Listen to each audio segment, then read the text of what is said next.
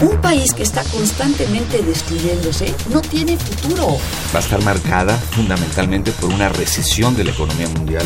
Yo hablo del autoritarismo hasta nuestros días. Radio UNAM. Radio UNAM.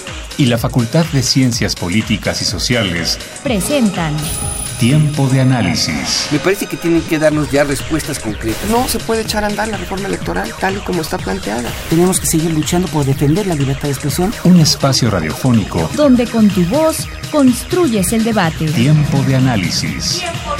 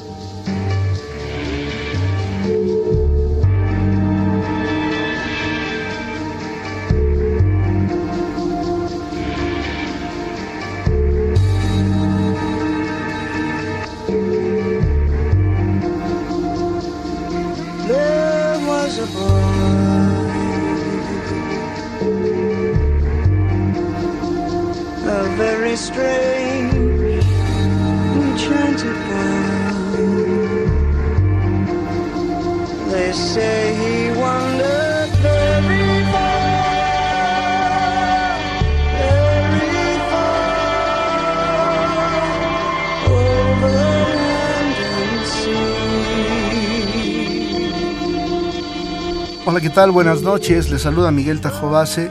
Esto es Tiempo de Análisis, el programa radiofónico de la Facultad de Ciencias Políticas y Sociales, y estamos transmitiendo a través del 860 de la amplitud modulada y vía internet en www.radiounam.unam.mx. Nuestros teléfonos en cabina, por si se quieren comunicar con nosotros, son el 55 36 89 89 y la LADA sin costo 01800 505 2688.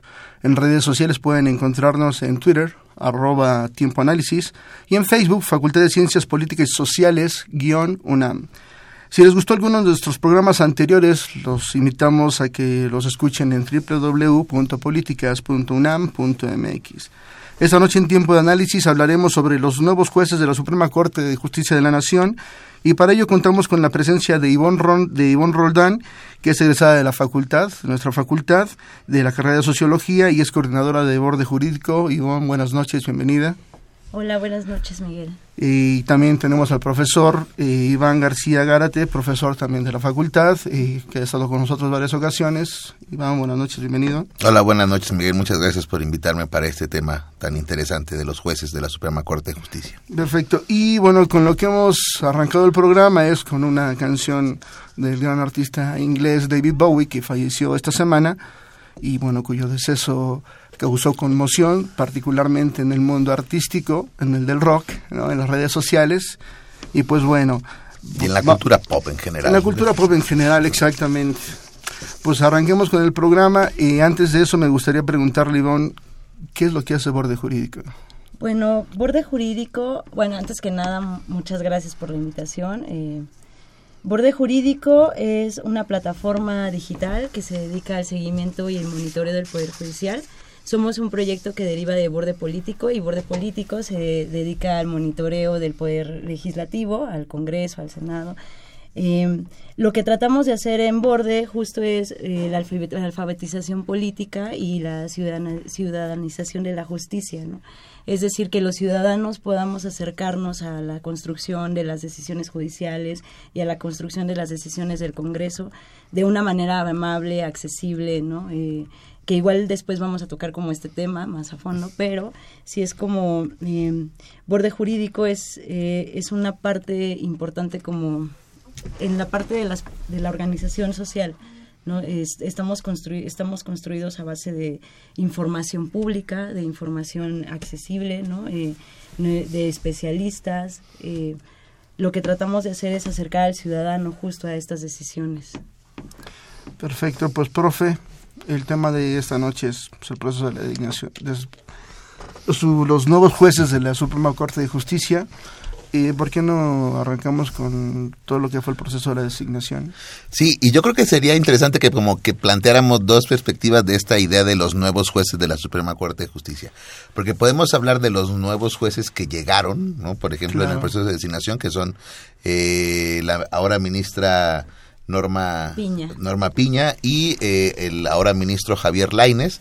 Eh, podemos platicar un poco de esos nuevos jueces que llegaron a la Suprema Corte de Justicia de la Nación, pero también podríamos utilizar eh, esta idea de los nuevos jueces de la Suprema Corte de Justicia de la Nación también para ver un poquito eh, cómo pensamos los jueces constitucionales hacia un 2016, ¿no? Justamente con estas ideas que nos eh, adelantaba un poco Ivonne, con esta idea de cómo ciudadanizar, ciudadanizar un poder como el Poder Judicial, ¿no? Cómo ciudadanizar a la Suprema Corte de Justicia, ¿no? Entonces, yo creo que también podríamos hablar eh, en una segunda etapa del programa justamente de estos nuevos jueces o nuevos perfiles que se deben de tener o cómo estaríamos pensando una justicia hacia el siglo XXI un poquito, ¿no? A partir de todas estas ideas de democracia, ciudadanía y sobre todo también pues que, ahora que tenemos estas herramientas, plataformas digitales, ¿no? Entonces, pues yo creo que un primer elemento sería pues efectivamente tenemos a dos, a una nueva jueza constitucional y a un nuevo juez constitucional en la Suprema Corte de Justicia de la Nación,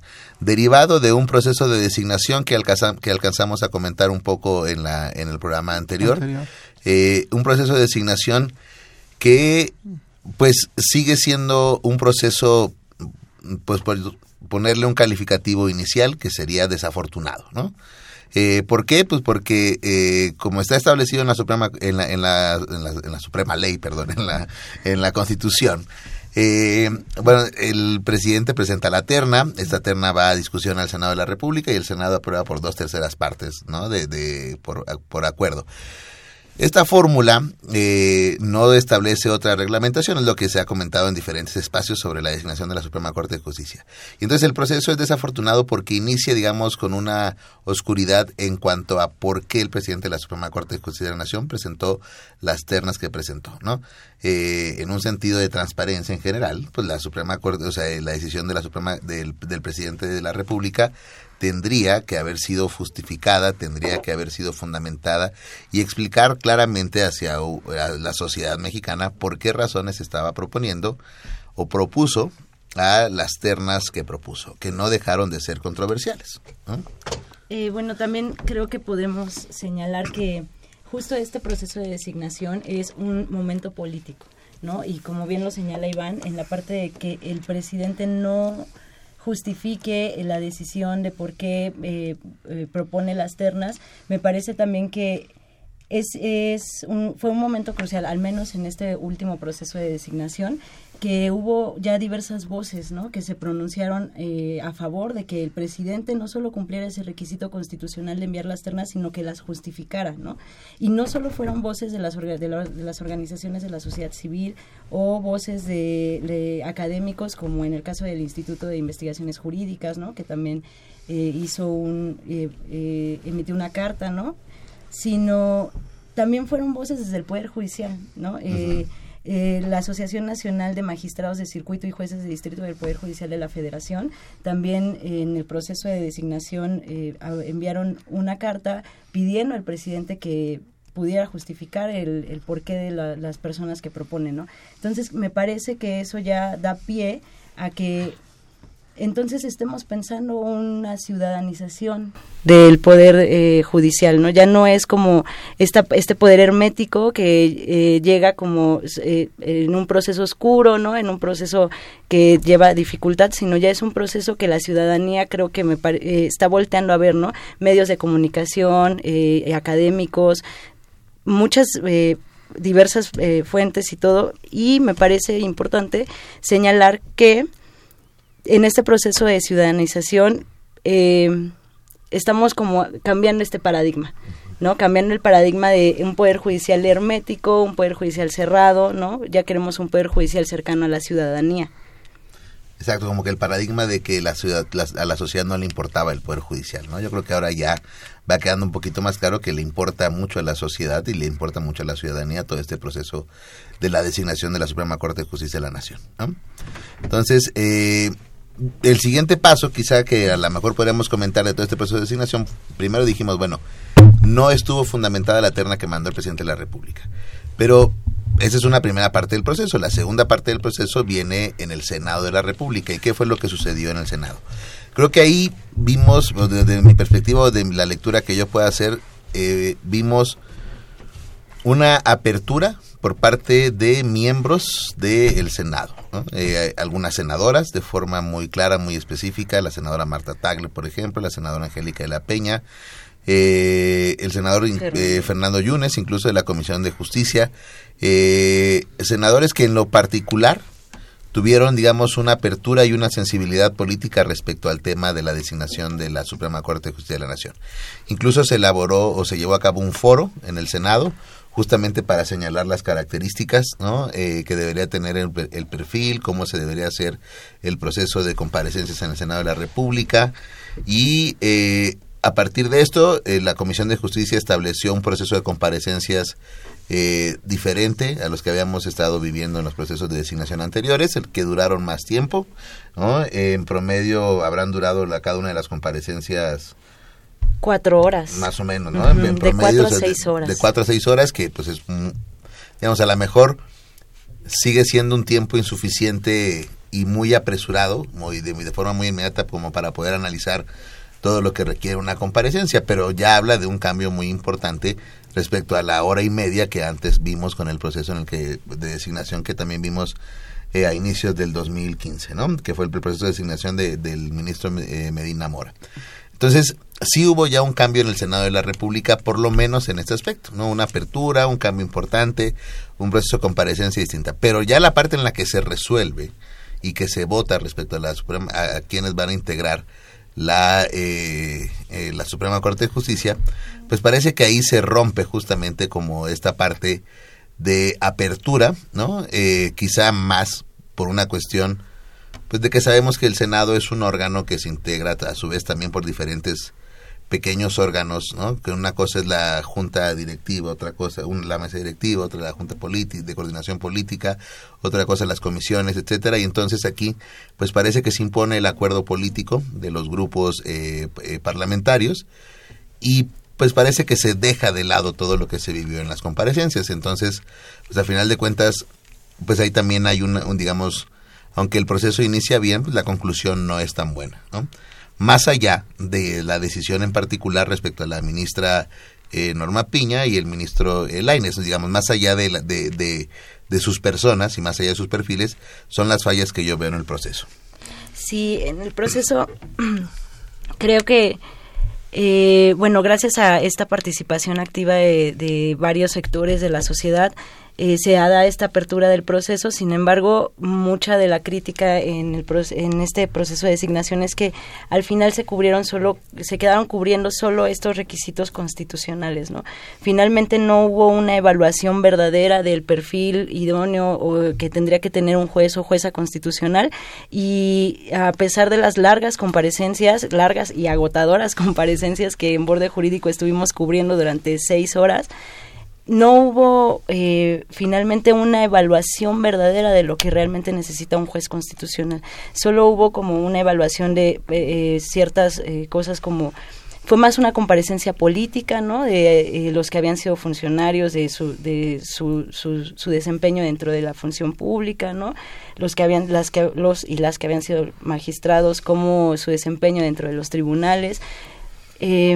Se quedó corto el proceso de evaluación finalmente creo que solo, y fue una de las críticas después de todas las comparecencias, solo se cubren estos requisitos constitucionales, pero no se profundiza más allá de lo que se necesita como un juez o jueza constitucional. Iván, te pregunto, ¿en qué condiciones se da la llegada de estos nuevos jueces? Bueno, aquí ya, eh, o sea, justo esto nos podría ayudar un poquito para ir eh, viendo justamente hacia qué se enfrenta y hacia dónde va la, Suprema Corte de Justicia de la Nación. Eh, bueno, en el 2015, ¿cuál fue el panorama del Poder Judicial en términos generales? Digamos, en, cuanto a asuntos jurisdiccionales, que es la función principal que realiza este poder, ¿no? pues tenemos que es una Suprema Corte de Justicia de la Nación que pues los ministros que se van, ¿no? Eran ministros que podríamos llamar de una línea progresista, como se ha llamado sobre todo en la opinión pública aquí en México. Entonces, en ese sentido, estos ministros, más allá de los perfiles de ellos en particular, pues llegan a una Suprema Corte de Justicia que tiene eh, siete ministros, una ministra, perdón, eh, ocho ministros, una ministra, en los, en la, y la mayoría de estos son de tendencia conservadora. ¿No? Y ya en ese caso, ya a partir de que se fueron los dos ministros, ten, tendríamos, si consideramos esos nuevos, esos nueve ministros de la Suprema Corte de Justicia, la mayoría sería conservadora. Entonces, eh, encontramos que se acercan a una Suprema Corte de Justicia que es conservadora, pero que no necesariamente eso se ha visto reflejado en sus fallos, porque apenas, digamos, acaban de ir el ministro Juan Silva Mesa y la ministra Olga Sánchez Cordero. ¿Qué quiere decir que sean conservadores como ministros de la Suprema Corte de Justicia de la Nación? Aquí no lo debemos de entender tanto como una idea de el conservadurismo que se da en otros espacios como el espacio legislativo o el espacio ejecutivo. Hablar de jueces constitucionales conservadores quiere, quiere decir que su forma de acercamiento al derecho es muy formalista. Eh, básicamente ahí consiste una de las características eh, centrales, que es muy formalista y que eh, prefiere muchas veces el criterio de la formalidad y la validez formal de la norma a el contenido relativo, por ejemplo, a derechos humanos. ¿no? Eh, y que en relación con el derecho nacional y el derecho internacional, eh, los ministros conservadores normalmente eh, asumen la existencia de una jerarquía normativa en la cual el derecho constitucional mexicano se impone frente al, al derecho internacional. Y el ministro progresista o el perfil de un juez eh, constitucional progresista sería eh, un juez que, digamos, más allá del formalismo de la ley, cree más en la argumentación jurídica, eh, cree más en justamente someter los criterios de, dere de, derechos humanos y cree más en el diálogo entre las diferentes fuentes del derecho nacional e internacional, un diálogo, digamos, bajo el mismo bajo en el mismo nivel, ¿no? No uno jerárquicamente superior a otro en los temas de derechos humanos. Entonces llegan justamente a una corte que en su mayoría tendría que ser conservadora. Todavía no conocemos el perfil de, de la ministra y del ministro. Apenas van cuántas sesiones de la corte. Bueno, eh, tres, tres de la semana ¿no? pasada. Entonces, en realidad, pues uh -huh. no tienen toda, o sea, no tenemos todavía muchos elementos para saber cuál va a ser la tendencia de, eh, de estos, de, de, la ministra y del ministro, pero a eso se, se acercan, ¿no? Se acercan también a una Suprema Corte de Justicia que ya al día de hoy es un órgano político prácticamente consolidado, en el cual ya la ciudadanía sabe que eh, las decisiones que toma son absolutamente trascendentes y que ha estado en el ojo del huracán como a partir de la decisión por ejemplo de el amparo que eh, permitió el o que digamos permite el consumo de eh, la marihuana a las personas que interpusieron el amparo. Entonces llega a una Suprema Corte de Justicia que están pues, en el ojo del huracán y que pues justamente se tendrán que incorporar ¿no? en un momento que es muy importante en cuanto a la consolidación de un derecho de los derechos humanos y en cuanto a la consolidación también de un sistema de justicia penal, que yo lo pondría también como un elemento importante. ¿no?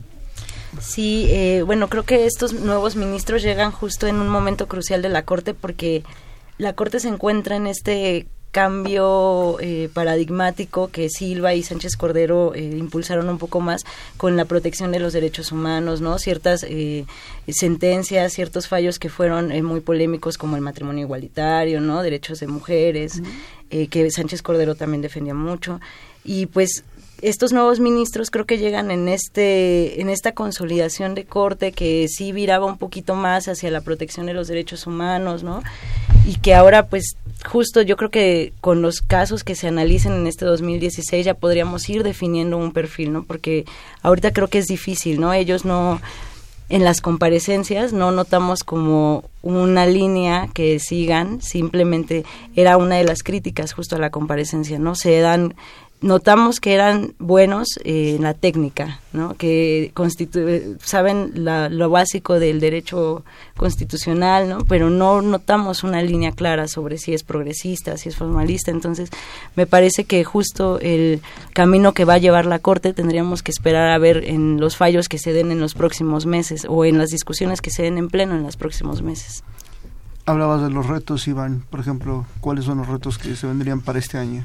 Bueno, ahí a lo mejor eh, ya podríamos también ir, señalando este tema. Dentro de a lo que se enfrentan estos jueces y en general la Suprema Corte de Justicia de la Nación es una obligación que creo que tendríamos o sea, muy clara sería la, a transparentar y a ciudadanizar y a democratizar el Poder Judicial. ¿no?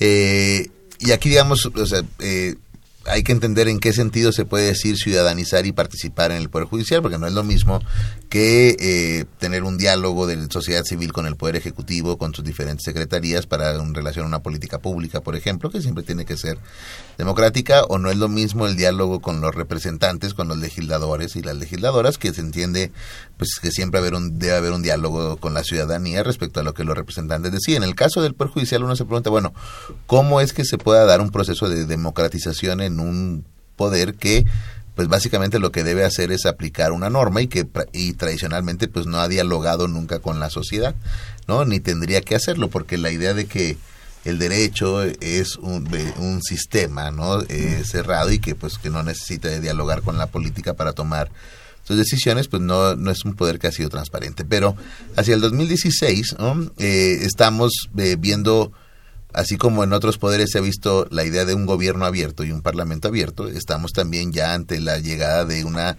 necesidad de una justicia abierta a la cual tiene que incorporarse la Suprema Corte de Justicia de la Nación. En ese sentido, yo creo que no es nada más un reto para los, la, juez, la jueza constitucional o la ministra y el ministro entrante, sino que es un reto en general para la Suprema Corte de Justicia de la Nación. Y en general para todo el Poder Judicial, ¿no? Es decir, cuando borde jurídico, eh, ahorita ya retomando el tema de, de, la plataforma digital y como el uso de estas herramientas digitales, ¿no? Borde jurídico como herramienta digital eh, lo que apuesta es la apertura de datos, una justicia abierta. Y cuando hablamos de justicia abierta no eh, hacemos referencia a las sentencias ¿no? Eh, de mil hojas, no hacemos referencia a los archivos digitales muertos, sino hacemos referencia a un poder judicial participativo y a cambiar esta relación de la ciudadanía, poder judicial, derecho, ciudadanía, ¿no? Y de cómo se construyen estas decisiones. Perfecto. Y vamos a hacer una pausa y vamos a mandar a nuestra primer a nuestra primer cápsula. Eh, políticas invita fósforo. Volvemos. Conoce las actividades académicas y culturales de nuestra facultad. Cine seminarios conferencias exposiciones coloquios. Políticas invita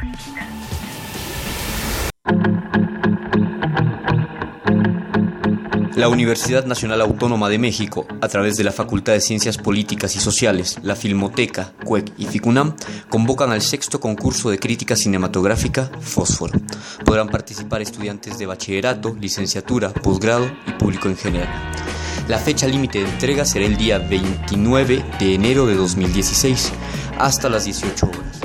La recepción de los trabajos será en la Coordinación de Extensión Universitaria, edificio G, primer piso, de la Facultad de Ciencias Políticas y Sociales de la UNAM. Circuito Mario de la Cueva sin número, Ciudad Universitaria. Código postal 04510. Delegación Coyoacán. Para mayores informes, comunicarse al teléfono 5622-9470 en las extensiones 1030 y 1052 o al correo electrónico concursofósforo.com. Están invitados a participar y sorprenderse. Para Tiempo de Análisis, Camilo Rodríguez.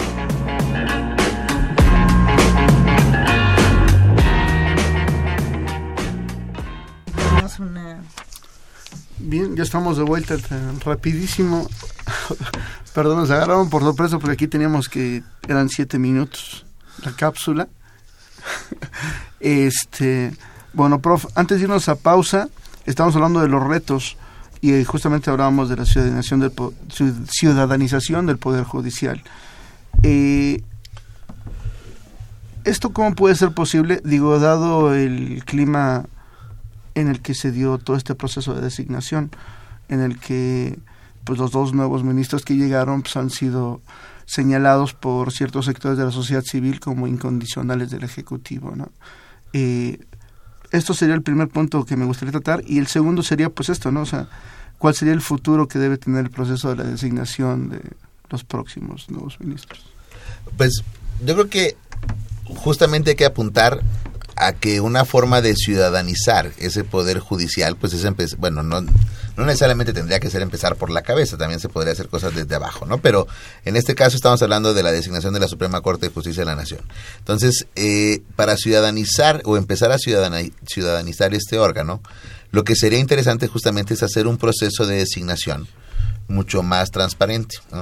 Lo que tenemos como necesidad urgente es modificar el proceso de reforma, o sea, el proceso de designación de los ministros de la Suprema Corte de Justicia de la Nación. Se debe de impulsar un proceso de reforma constitucional. ¿no? En el Senado, digamos, como que quedó muy, por usar el término, muy caliente el tema. ¿no? Eh, eh, entonces habría que aprovechar justamente eh, ese momento para impulsar una reforma constitucional que modifique el proceso de designación de ministros de la Suprema Corte de Justicia de la Nación. Y justamente quizá sería el momento de que en esa reforma constitucional se incorporara que en el proceso de designación de ministro o de ministro, bueno, primero sería un elemento importante, que en el proceso de que en la integración de la corte se considerara una perspectiva de género que actualmente no existe. ¿no? Entonces, recordemos también que una de las cosas de las cartas que mencionaba Ivonne y de las peticiones que se que mencionaba Ivonne que hizo la sociedad civil, una de ellas era que las ternas fueran las dos de mujeres, ¿no? O a lo mejor un primer, un, la reforma constitucional, uno de los elementos que tendría que tener sería que en la integración de la Corte se cuidara justamente una perspectiva de género y que balanceara justamente la proporción entre hombres y mujeres que están en la Suprema Corte de Justicia de Nación. Pero además, ¿no? De eso sería justamente establecer un proceso que sea transparente y que en el cual pueda participar la ciudadanía de alguna forma, ¿no? sea porque el Ejecutivo hace una consulta amplia, ¿no? sea porque el Senado de la República eh, hace un proceso de comparecencias en los cuales pueda participar la sociedad civil, sea que se integra un órgano de especialistas de diferentes universidades, etcétera. Habría muchas formas, pero justamente habría que ponerlas en una eh, en una reforma constitucional al proceso de designación de ministros y ministras. Ivonne. Sí, pues, eh, ¿cuáles son los retos del proceso de designación? Me parece que el principal reto del proceso de designación sí viene, como bien menciona Iván, con una reforma constitucional, pero viene con una reforma constitucional que ponga énfasis, eh, un énfasis muy, muy importante en el proceso transparente. Eh, necesitamos un proceso transparente porque porque ya eh, el Poder Judicial en México actualmente necesita confianza, necesita que los ciudadanos confíen en él, en él, en sus operadores, en sus instituciones. Entonces, en un proceso que se da la discrecionalidad, me parece que no puede haber un proceso transparente y no puede haber confianza, ¿no? Eh, también eh, necesitamos un proceso que defina realmente qué es un juez constitucional y que se valore por las aptitudes de un juez constitucional y no que se valore por eh, la trayectoria política, no por la trayectoria eh, eh, judicial, sino que se valore realmente por las habilidades que tenga ¿no? en esta parte de ser un juzgador constitucional. Y también el proceso transparente implica que se incluya a los otros sectores de la sociedad. los académicos, eh, la sociedad civil, ¿no? el mismo Poder Judicial. Porque, porque esto es importante. Es importante porque este cambio de paradigma que tenemos hacia una justicia abierta, hacia una ciudadanización de la justicia, solo viene a partir de un proceso transparente y de un proceso que incluya y que no tenga ciudadanos especializados en el Poder Judicial, sino que tenga un Poder Judicial no tecnificado. Exacto, que permite una mayor apertura. Y algo también para cerrar un poco lo que va, lo que está diciendo eh, Ivonne y que me gustaría también decir, decías que eh, las personas que llegaron fueron cuestionadas por su cercanía con el poder ejecutivo. Yo creo que aquí hay un elemento importante que habría que decir es eh, o pensarlo en estos términos. Un ministro, un ministro o ministra de la Suprema Corte de Justicia de la Nación, al ser nombrado ministro o ministra de la Suprema Corte de Justicia de la Nación, es el funcionario público que tiene, digamos, el más alto poder en el país, porque tiene la capacidad de interpretar la Constitución. No hay forma de que un ministro de la Suprema Corte de Justicia de la Nación le tenga lealtad al Ejecutivo porque el Ejecutivo está por debajo de la Suprema Corte de Justicia de la Nación. ¿no? Entonces, ahí yo creo que hay que, por ejemplo, son de las cosas que a lo mejor habría que ciudadanizar y dejar como muy claras ciertas cosas, porque siempre como que existe luego esta idea del acuerdo político por debajo, ¿no? De que, y, bueno, y, hay mucha razón de que existan todo este tipo de, ideas de que siempre hay un acuerdo político debajo de cualquier decisión que se toma en este país, ¿no? Y así nos ha demostrado muchas veces la historia. Pero también hay de, de repente como que pensar que ciertas instituciones se pueden salvar de este tipo de cosas, ¿no?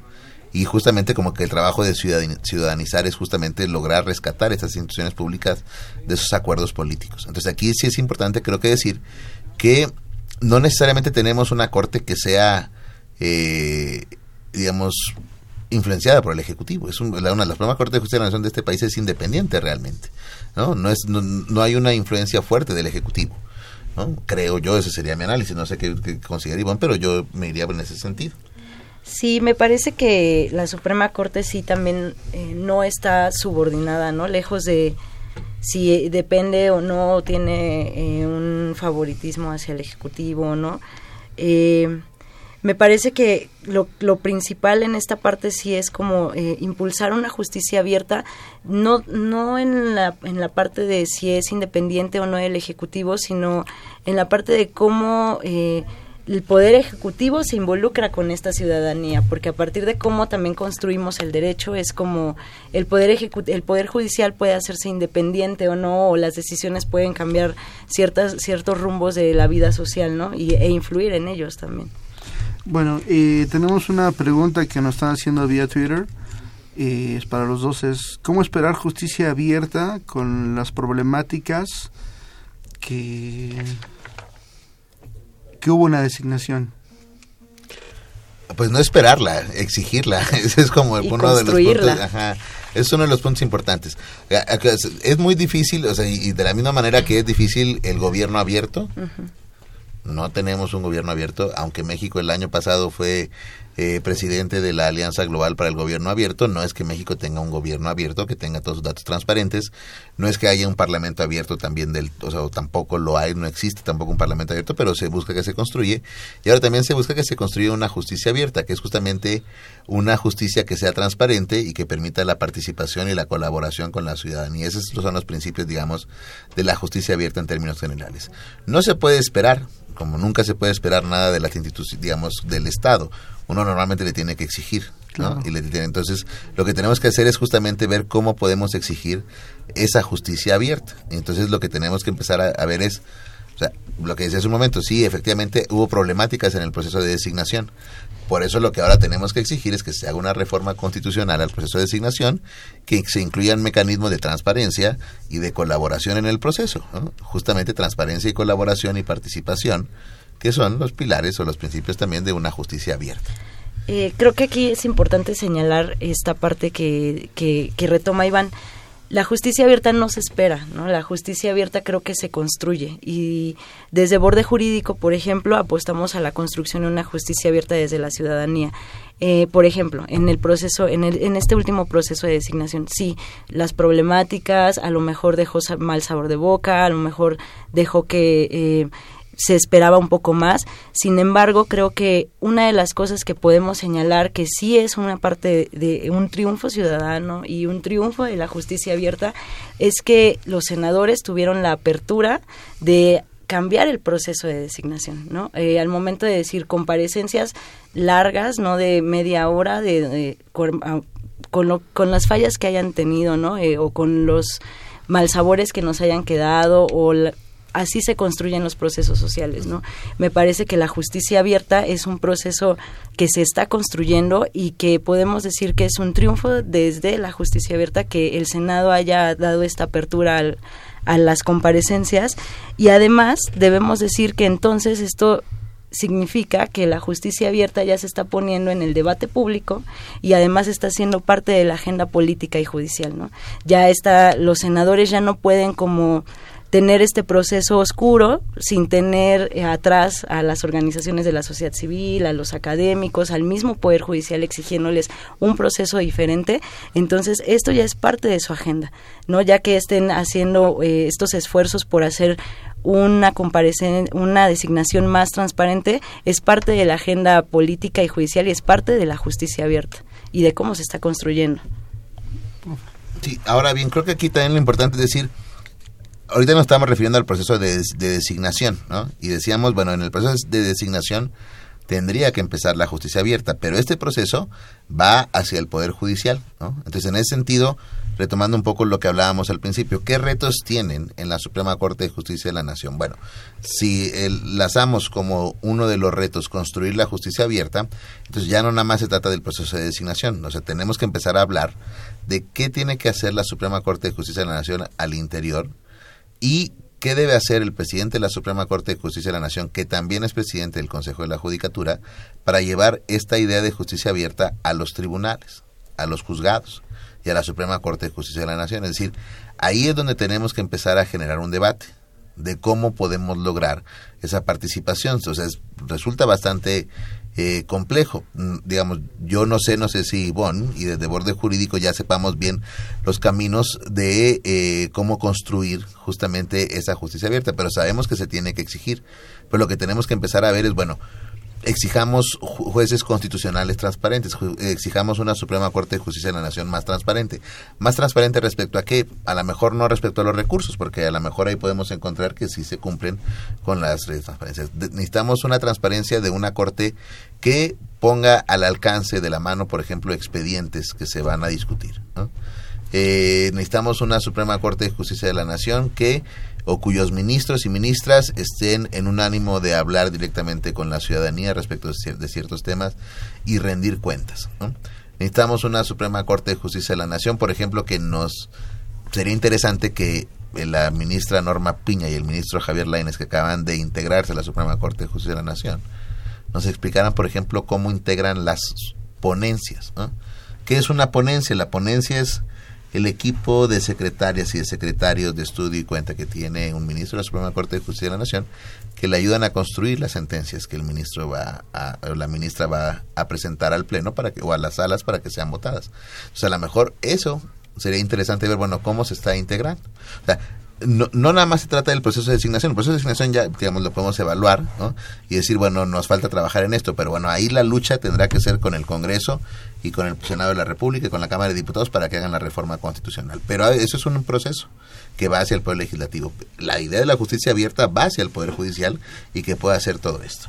Sí, bueno, retomando esta idea de Iván que decía que no sabe eh, cuál es el proceso del camino de la justicia abierta. Desde borde jurídico, por ejemplo, apostamos a una justicia abierta, sí con juicios eh, públicos o publicidad en los juicios, apertura de datos, sí. Pero creo que creemos desde borde jurídico que eso no es suficiente, ¿no? Es decir, eh, una justicia abierta no implica que como dice Iván, sí queremos expedientes, sí, pero ¿cómo queremos esos expedientes y para qué no? No queremos expedientes que no sean accesibles en el sentido del lenguaje, de los tecnicismos, de lo que se usa, sino queremos expedientes que sean sí públicos, pero además que sean eh, accesibles y, y, manejables a la ciudadanía, que los ciudadanos puedan entenderlo en un lenguaje no técnico, en un lenguaje no tan, no, no usando todo ese formalismo jurídico que finalmente lo que hace es arrastrar al ciudadano afuera, ¿no? Es decir, el Poder Judicial se encierra y dice, nosotros somos eh, los expedientes, nosotros somos la, eh, las ponencias, nosotros somos el Pleno y finalmente creemos que la justicia abierta apuesta por incluir a este ciudadano pero y cambiar esta relación, ¿no? Entre el derecho o entre el derecho y la ciudadanía, pero con la comprensión, ¿no? Este, la comprensión de todo el lenguaje técnico jurídico que se utiliza les pregunto, ¿cuáles serían los temas pendientes, por ejemplo? De la Suprema Corte de la Suprema Corte de Justicia respecto a la sociedad. Bueno, mm. una parte, de, digamos, de respecto de la sociedad, yo creo que es justamente esto, cómo va a responder la Suprema Corte de Justicia de la Nación, y no solo la Corte, sino todo el Poder Judicial, cómo respondería allá todas estas exigencias por parte de la sociedad de que eh, abran su ejercicio, que abran, eh, eh, digamos, todo el Poder Judicial para que pueda ser examinado, pueda ser vigilado, pueda ser comprendido por la, por la sociedad. Ese es como uno de los elementos importantes. A veces no se comprende bien qué hacen los jueces y cómo lo hacen. Y por eso también mucha gente sospecha del Poder Judicial. Y aquí esto yo creo que es un elemento importante que también tendríamos que decir. ¿Por qué queremos justicia abierta? Pues no se trata nada más de molestar a los jueces y al Poder Judicial, ¿no? O sea, se trata de que por medio de esa justicia abierta, conozcamos mejor al Poder Judicial y de esa manera podamos generar una confianza ciudadana en ese Poder Judicial. Al día de hoy, un tema vigente de esta semana. Sabemos que el Chapo regresó a la cárcel y entonces a enfrentar los procesos eh, eh, pendientes que tiene, los procesos penales que tiene pendientes. Y hay una posibilidad de extradición. ¿Sabe? O sea, hay en la ciudadanía, o en la sociedad en general, cierta sospecha de lo que puedan hacer los jueces. Si para bien, o sea, si alguien dice que lo dejaron extraditar, fue por algún acuerdo político, si alguien dice no, no lo extraditaron, fue por otro acuerdo político. Pero el punto es que cualquier, casi cualquier decisión que tome el Poder Judicial en este caso va a ser cuestionada. ¿Por qué? Porque muchas veces no conocemos cómo se toma esa decisión. Pero si el mismo Poder Judicial se abre en el sentido de voy a explicarles cómo es el derecho que yo tengo, porque tampoco es que el juez se pueda sacar el derecho de la manga, se tiene que ajustar a una, al derecho que existe. Entonces, que cuando los jueces explican, yo estoy tomando estas decisiones por esta razón, y como dice Ivonne, más allá de los tecnicismos legales, sino en un lenguaje claro a la ciudadanía, entonces a lo mejor ya la ciudadanía dice, ah, bueno, pues ya vi y ya me quedó claro que la decisión no se debió a un acuerdo político perverso bajo la mesa, sino que pues los elementos que tuvo que tiene el juez, ¿no? Pues aquí los mostraron, aquí quedó claro, ah bueno, entonces se puede generar una confianza en el poder judicial, que es lo que se necesita pues en una sociedad que intenta ser democrática. Sí, eh, creo que es importante señalar justo esta parte de la confianza en el poder judicial, ¿no? ¿Cuál es la necesidad de una justicia abierta? Pues un poder judicial confiable y una ciudadanía confiada en su en su sistema de justicia. No no podemos tener una ciudadanía que no cree en su sistema de justicia, que no cree en sus operadores y que además no sabe lo importante y crucial que es un órgano como la Suprema Corte de Justicia, ¿no? Que eh, en México se ha dado que es un órgano que se ha dejado al gremio de, la, de los abogados, al gremio de la ciencia política, pero creo que debemos hacer un cambio y girar esta perspectiva hacia un órgano de interés ciudadano y no un órgano eh, solo de un cierto sector, porque finalmente las decisiones judiciales o las decisiones que toma la Suprema Corte de Justicia en general son totalmente cruciales para el, fortalecimiento democrático, ¿no? De, en una sociedad, si queremos una sociedad democrática, una sociedad civil que participe en sus decisiones, pues tiene que ser una sociedad involucrada y además que comprenda la, la construcción del derecho. Perfecto. Vamos a hacer una pausa para mandar a nuestra última cápsula, México hoy, y volvemos. Durante los últimos cinco días, los espacios noticiosos y las redes sociales han centrado su atención en Joaquín El Chapo Guzmán y los actores Kate del Castillo y Jean En segundo plano quedaron asuntos que hasta la mañana del viernes 8 de enero estaban en boca y preocupación de buena parte de los mexicanos. La incontenible crisis económica del gobierno de Enrique Peña Nieto, reflejada en la caída estrepitosa del peso frente al dólar y el abaratamiento del crudo mexicano.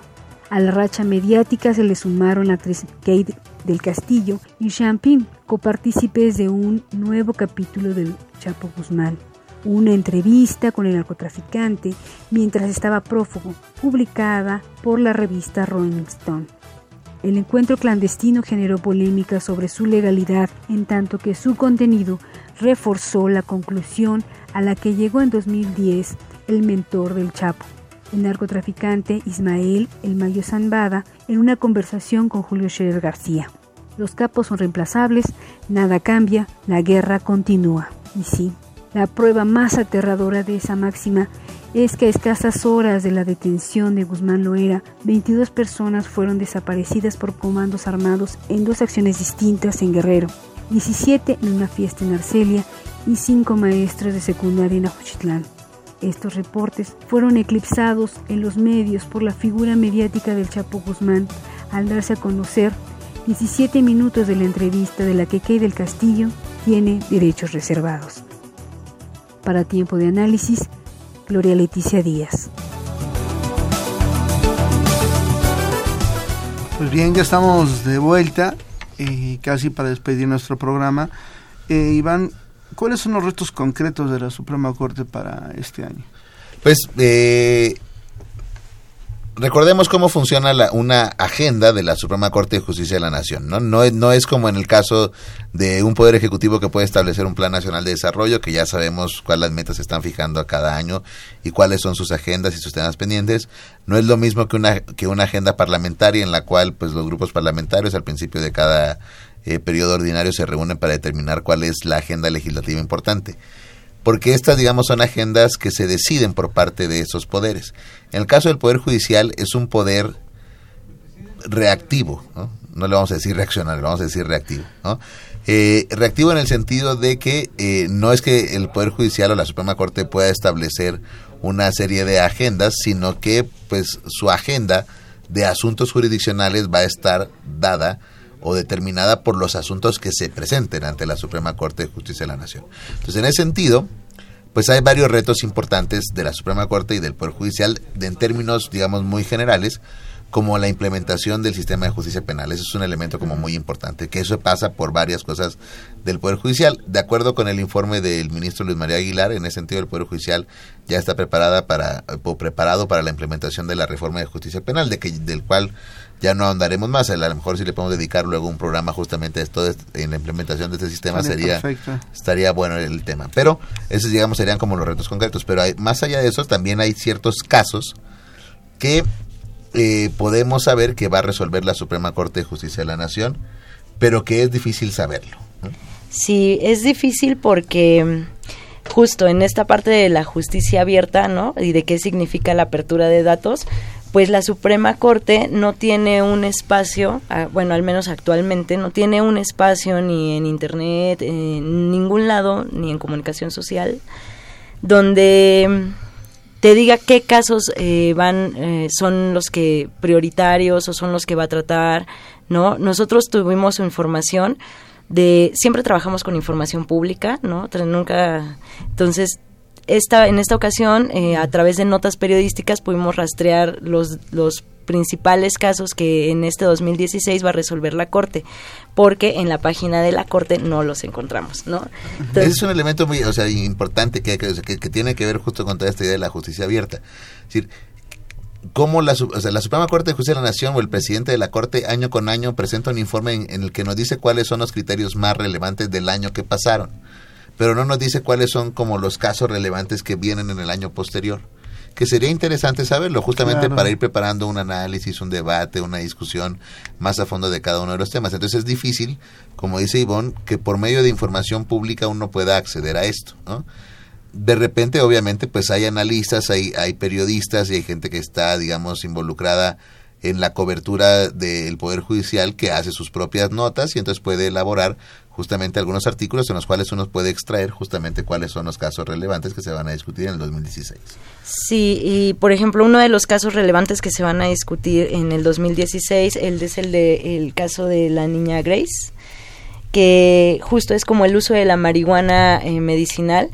Acabamos de pasar el amparo canábico, que es el uso lúdico de la marihuana, y ahora justo la Suprema Corte tiene que, que escalar a este proceso de el uso de medicinal de la marihuana, ¿no? Ese es uno de los casos, pues que al parecer va a tratar en este 2016 la Suprema Corte. Y que es muy distinto porque en el, del 2015, el, que hubo también un amparo respecto al consumo, recordemos que aquel amparo tuvo que ver con el derecho al libre desarrollo de la personalidad, porque fue un amparo para la utilización de la marihuana con fines lúdicos y recreativos. En este caso tiene que ver más bien con derecho a la salud y el del, uso medicinal ¿no? de la marihuana. Entonces es otro criterio y es prácticamente otra discusión.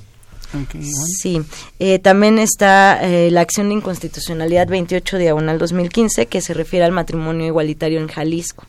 ¿no? Eh, al menos en el Distrito Federal ya hay matrimonio igualitario también gracias a un fallo de la Suprema Corte y pues ahora se va a discutir en otros estados, ¿no? Me parece que en Hidalgo, ¿en dónde? En, en Michoacán, ¿no? Michoacán. Y aquí es interesante porque, bueno, ya sabemos también que existe una jurisprudencia ya de la Suprema Corte de Justicia de la Nación, pero también será un caso interesante de ver también cómo la ministra y el ministro recién llegados a la Corte entran a, este tema, ¿no? Y, bien decía Ivonne, también hay, hay un caso relevante respecto a eh, una acción de inconstitución, una acción de inconstitucionalidad que promueve la Comisión Nacional de los Derechos Humanos respecto a el Código Civil de Michoacán, que tiene varias disposiciones en materia familiar, que eh, incluso, o sea, bueno, que no nada más tiene que ver con la definición del matrimonio entre hombre y mujer, como, o sea, como una, así lo define todavía, cuando ya el criterio de la Corte es que no se puede definir en esos términos, pero también establece, por ejemplo, que los menores de edad los establece como eh, que no tienen capacidad, ¿no? Como, y eh, algunos elementos como que la violencia eh, de género es un requisito eh, dispensable para poder contraer matrimonio. Entonces, varias disposiciones de ese Código Civil pues irían, digamos, de forma contraria a las tendencias de protección de los derechos humanos que ha marcado el, el mismo derecho mexicano. Entonces, pues es una discusión también relevante en términos de derechos humanos. Em, bueno, pues también hay que eh, señalar el de el caso de las mujeres indígenas otomí, ¿no? Alberta Alcántara y Teresa González, que igual fueron acusadas por secuestrar elementos de la PFP y que también va a resolver la Suprema Corte, ¿no? Va lo va a resolver en un amparo, ¿no? En la revisión. Entonces, también justo es como de las líneas que se van a definir en este de 2016, ¿no? Hacia dónde va la Suprema Corte, cuál es la perspectiva de la Suprema Corte en 2016, con estos casos eh, que llegan hasta la Corte Interamericana, ¿no? Eh, que ya tienen eh, proyecciones internacionales. Entonces también ahí vamos a ver cómo se está construyendo esta nueva Corte. Pues yo creo que ahí, pues, o sea, digamos, sí obedece la Suprema Corte de Justicia de la Nación al, al diagnóstico que se hace o que han hecho lo que hicieron los candidatos, por ejemplo, ahora en las comparecencias a la Suprema Corte de Justicia de la Nación y coincide también con lo que dice el ministro Luis María Aguilar en su informe. La verdad es que la Suprema Corte de Justicia tiene una labor muy importante en materia de derechos humanos, ¿no? Todavía justamente pues este 2016 puede ser un año que se consoliden muchos de los criterios eh, y mucho del papel de la Suprema Corte como un órgano defensor de los derechos humanos, ¿no? Eh, de manera, por vía jurisdiccional. Entonces, pues yo creo que justamente hay que estar ahí al pendiente, eh, insistir, acercarnos al Poder Judicial, ¿no? A la ciudadanía que se acerque al Poder Judicial, que lo observe, que lo revise y que justamente, pues observándolo y revisando, podremos lograr una mejor Suprema Corte de Justicia de la Nación y unos mejores jueces constitucionales. Pues, perdón, Iván, vamos a, pues creo que vamos más o menos concluyendo. Este, pues me gustaría, si comenzamos contigo, Iván. Ah, bueno, este, pues señalando y ya retomando para cerrar todo eh, lo que hemos comentado aquí, Iván y yo, justo ahorita que eh, señalábamos los casos importantes que va a resolver la Corte en este 2016, vemos cómo son muy diversos, ¿no? Son muchos temas, son muchos asuntos, son varias, varias perspectivas y justo es como la importancia del Poder Judicial y la Suprema Corte, ¿no? Este, y cómo esta Suprema Corte es tan importante y es un órgano eh, de ciudadano o que debemos de retomar los ciudadanos, ¿no? Y que debemos ir construyendo una justicia abierta, un, un, poder judicial abierto, eh, cambiar esta relación, ¿no? Pues derecho-ciudadanía y pues en este sentido yo los invito a que conozcan el trabajo de borde jurídico y de borde político, que tratamos eh, justamente de ciudadanizar la justicia, ¿no? de llevar a una justicia más accesible, más amable, eh, llena como eh, en estas plataformas donde los ciudadanos podemos llenar aquellos huecos que la justicia no por sí sola no llena, entonces que nosotros tenemos que llenarlos, ¿no? los invito a darles ahí un, un, vistazo y pues que veamos todos los trabajos que se pueden hacer y el eco que se puede hacer desde la organización civil, ¿no? Perfecto, Iván. Pues eh, nada más agregar y este pues agradecer eh, una invitación a todos los estudiantes de la Facultad de Ciencias Políticas y Sociales a que pues observen más todos estos procesos. Es algo importante para la sociología, es algo importante para la ciencia política, es algo importante también para la administración pública, las decisiones que toman los ministros de la Suprema Corte de Justicia y el Poder Judicial. Entonces, pues una invitación también a que pues estos procesos no nada más se vean desde la sociedad, sino que también los universitarios y los próximos científicos sociales y científicas sociales, pues invitarlos a que sigan a la Suprema Corte de Justicia de la Nación y que sigan los temas del Poder Judicial, que son importantes también para las ciencias sociales. Eh, Ivonne, ¿dónde los encuentran? ¿En la red? Sí, en la red tenemos, eh, estamos casi en todas las redes, Facebook, Twitter, Instagram, Vine. Entonces nos encuentran como bordepolitico.com, bordejurídico.com y en, en Twitter arroba bordejurídico. Perfecto, pues muchísimas gracias. Eh, también a ustedes muchísimas gracias por sintonizarnos.